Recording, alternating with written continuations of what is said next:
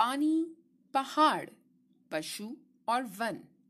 इन सब का करो संरक्षण। रहेगा तभी अपना जीवन, यदि रहेगा पर्यावरण।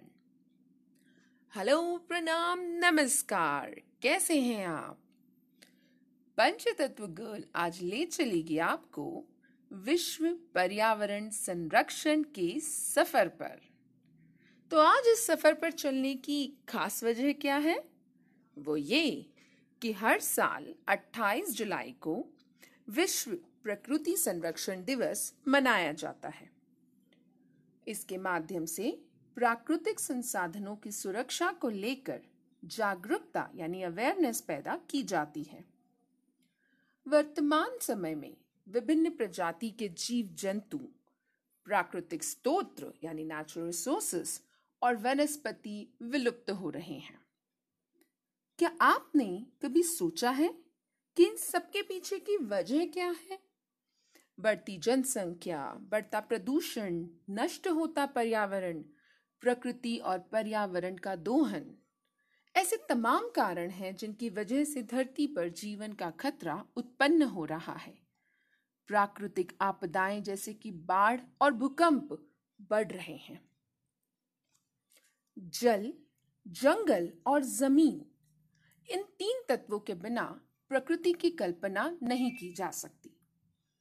जंगल है तो वन्य जीव है, जल है तो जलीय जीवों का अस्तित्व है, और उससे भी ज़्यादा अहम हमारे जीवन का अस्तित्व है।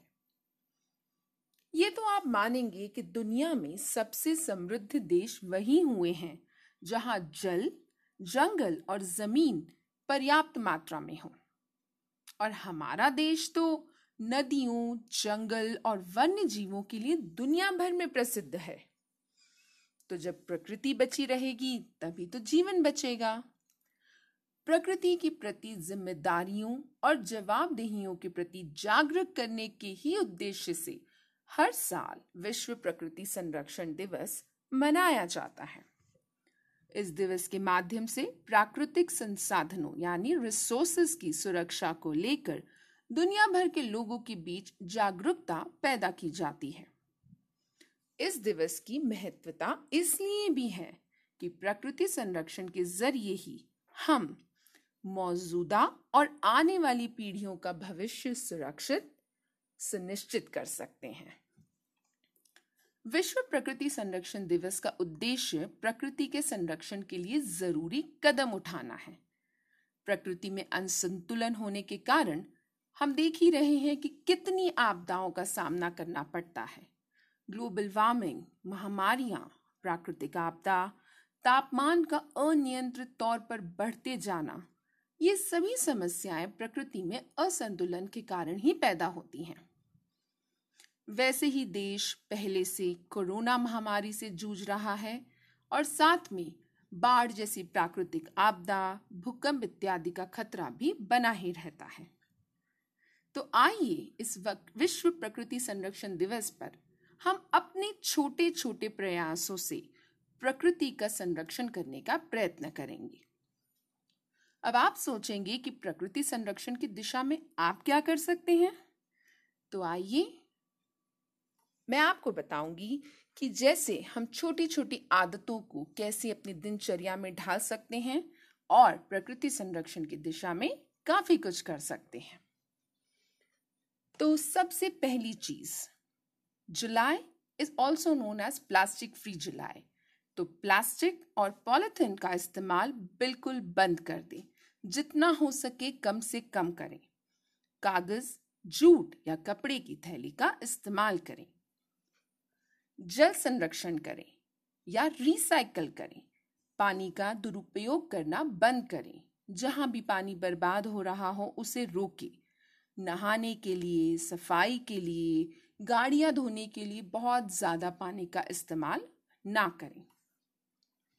ऊर्जा संरक्षण यानी एनर्जी के लिए बिजली की बचत करें। काम होते ही बिजली के उपकरण बंद कर दें। गर्मी के दिनों में रात में कमरा ठंडा हो जाने पर एसी बंद कर दें। बिजली के साथ आप अपना बिल भी बचाएँगे। पेड़ पौधे हमारे लिए कितने ज़रूरी हैं, ये तो आप जानते ही हैं।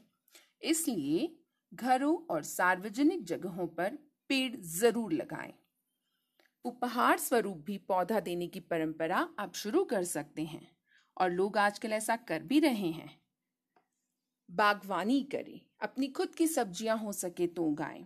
बाज़ार में मिल रही सब्जियों में कीटनाशक और रसायनों का इस्तेमाल होता है। और ये रसायन पर्यावरण के लिए और अपने स्वास्थ्य के लिए भी हानिकारक होते हैं।